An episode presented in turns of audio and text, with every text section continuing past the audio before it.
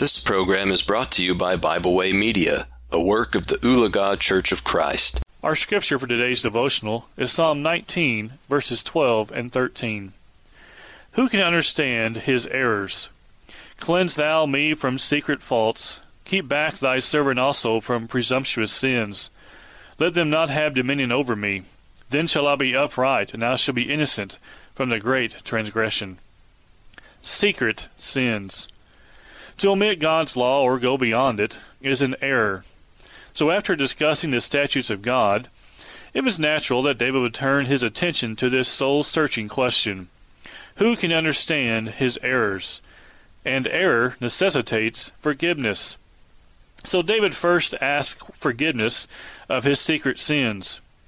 All of us have committed those sins in private that we thought were secret, that we thought were hidden from the world. And maybe they were, but this was not what David was talking about. He was referring to the sins that even he himself was unaware. He was asking for forgiveness of the sins he didn't even know he had committed.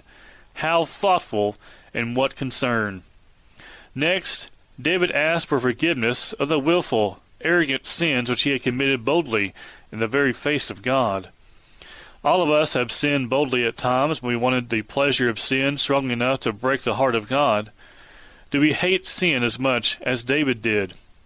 If so, we shall today we shall today pray for God to forgive us of our sins, our secret sins, as well as our bold sins. Thank you for listening. We hope you enjoyed this program. We encourage you to subscribe to our podcast on Pandora, Spotify, or Podbean. Thanks for listening.